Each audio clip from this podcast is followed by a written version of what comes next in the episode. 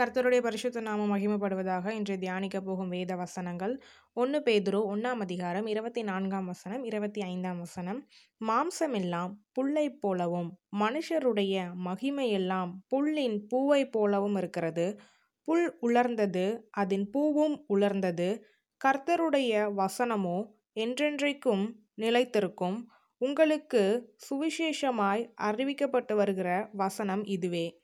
இந்த வசனங்களில் மாம்சத்தை குறித்தும் வசனத்தை குறித்தும் சொல்லப்பட்டிருக்கு. மாம்சம் வந்து உலர்ந்து போய்விடும் அழிந்து போய்விடும். அதுக்கு எந்த ஒரு நிச்சயமும் இல்லை. அழியாது அப்படிங்கிற ஒரு வாக்குறுதி இல்லை.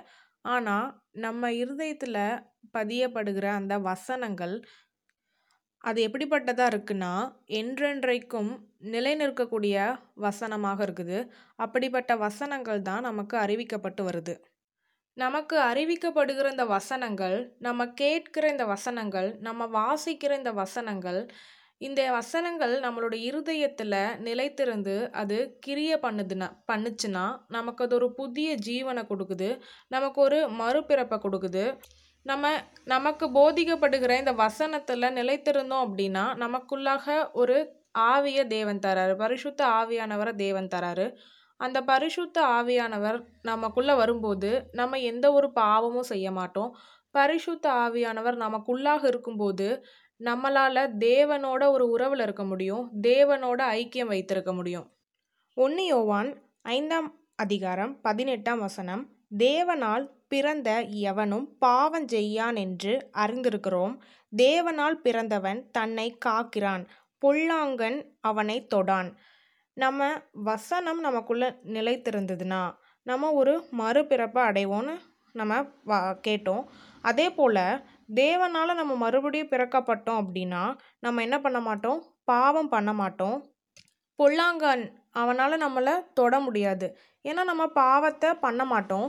நம்ம எந்த ஒரு பொல்லாப்பு நம்ம வாழ்க்கையில் நடக்கிறதுக்கும் நம்ம இடம் கொடுக்க மாட்டோம். எந்த ஒரு இச்சையான எண்ணங்களுக்கும் நம்ம நோ தான் சொல்லுவோம். இது எல்லாத்துக்குமே பேசிக் என்னென்னா வசனம். தேவ வசனம் நம்மளோட இருதயத்தில் நிலைத்திருத்த நிலைத்திருக்கணும்.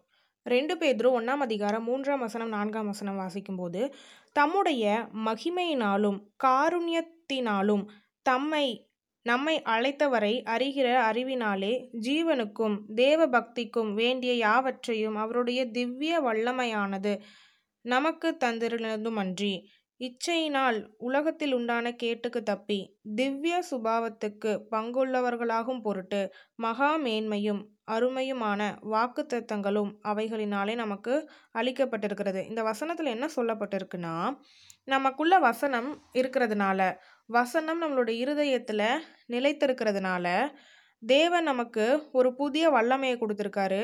தேவ பக்தி உள்ள ஒரு ஜீவனை கொடுத்துருக்காரு. இப்படியாக தேவன் நமக்கு அப்படிப்பட்ட பரிசுத்த ஆவியானவரை கொடுத்து அப்படிப்பட்ட ஒரு திவ்ய வல்லமையை கொடுத்து அப்படிப்பட்ட ஒரு புது ஜீவனை கொடுக்கறதுனால கொடுத்ததுனால நம்ம என்ன பண்ணுகிறோம்? இந்த உலகத்தில் இருக்கக்கூடிய எல்லா இச்சைகளையும் வெறுத்து இந்த உலகத்தில் காணப்படுகிற எல்லா விதமான ஆசைகளையும் நம்ம விட்டு தப்பித்து கொள்ள முடியும்.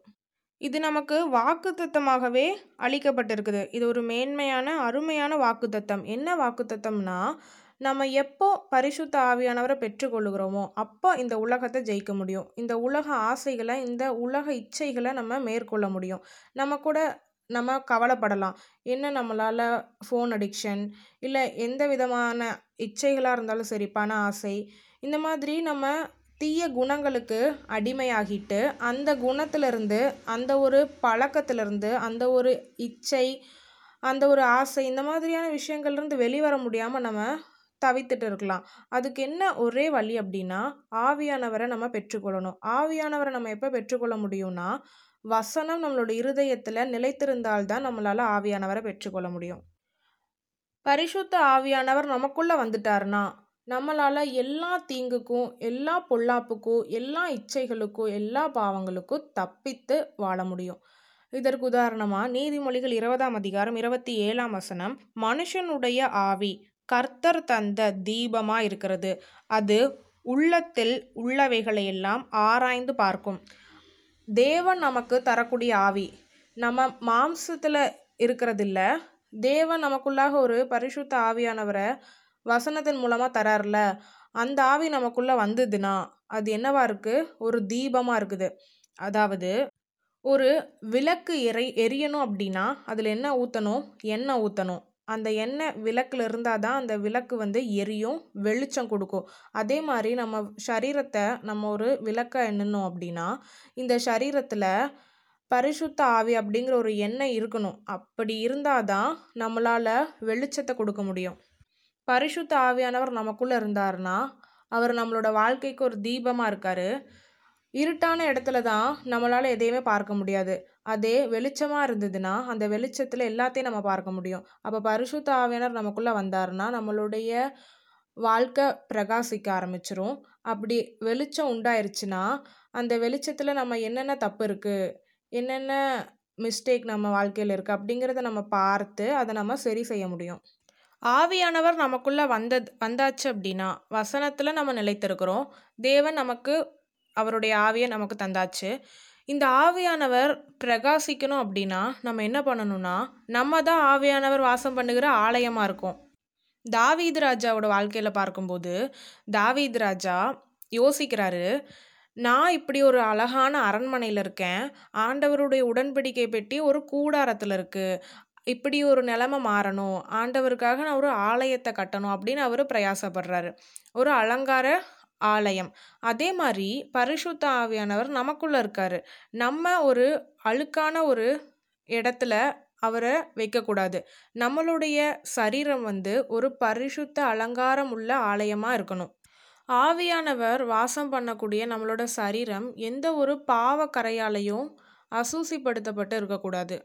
ரெண்டு குருந்தியர் ஏழாம் அதிகாரம் ஒன்றாம் வசனம் இப்படிப்பட்ட வாக்கு தத்தங்கள் நமக்கு உண்டாயிருக்கிறபடியினால் பிரியமானவர்களே மாம்சத்திலும் ஆவியிலும் உண்டான எல்லா அசூசையும் நீங்க நம்மை சுத்திகரித்து கொண்டு பரிசுத்தமாகுதலை தேவ பயத்தோடே பூரணப்படுத்த கடவோம் பரிசுத்த ஆவியானவர் நமக்குள்ள வாசம் பண்ணுகிறாரு. அப்போ நம்மளோட மாம்சத்தில் எந்த ஒரு அசூசியும் காணப்படக்கூடாது. நம்மளோட ஆவியிலையும் எந்த ஒரு அசூசியும் காணப்படக்கூடாது. நம்ம எப்போதுமே ஒருபோதுமே நம்ம பரிசுத்த ஆவியானவரை துக்கப்படுத்தக்கூடிய மாதிரி நடந்துக்க கூடாது நம்ம எப்போதுமே நம்மளை சுத்திகரித்து கொண்டே இருக்கணும். தேவ பயத்தோட நம்ம பரிசுத்தமாகுதலை எப்போதும் தேடிட்டே இருக்கணும். ஒன்று குருந்தியர் மூணாம் அதிகாரம் பதினாறாம் வசனம் நீங்கள் தேவனுடைய ஆலயமாக இருக்கிறீர்கள் என்றும் தேவனுடைய ஆவி உங்களில் வாசமாக இருக்கிறார் என்றும் அறிந்திருக்கிறீர்களா? நம்ம வந்து இதை தெரிஞ்சுக்கணும். என்னென்னா தேவனுடைய ஆவி நமக்குள்ளே தான் வாசமாக இருக்கார். நம்ம அவருடைய ஆலயமாக இருக்கும். அப்படிப்பட்ட ஆலயத்தை நம்ம ஒரு டிவி சீரியல் பார்க்குறதுனாலையோ இல்லை மொபைலில் வேறு ஏதாவது ஆண்டவருக்கு பிரியமில்லாத பாட்டுகளை கேட்குறது மூலியமாகவோ நம்மளுடைய பரிசுத்தத்தை குலைக்கிற விதத்தில் யாரு கூடயாவது பேசுகிறதுனாலையோ இப்படியான விஷயங்கள் மூலமாக நம்ம வந்து ஆவியானவர் வாசம் பண்ணக்கூடிய இந்த ஆலயத்தை நம்ம அசூசிப்படுத்தக்கூடாது. நமக்குள்ளே இருக்கக்கூடிய இந்த வசனம் நமக்குள்ளே இருக்கக்கூடிய இந்த பரிசுத்த ஆவியானவர் இந்த இரண்டையுமே நம்ம இருந்து பறிக்கணும்னு சொல்லி தான் பிசாசானவன் வகை தேடிட்டு இருப்பான்.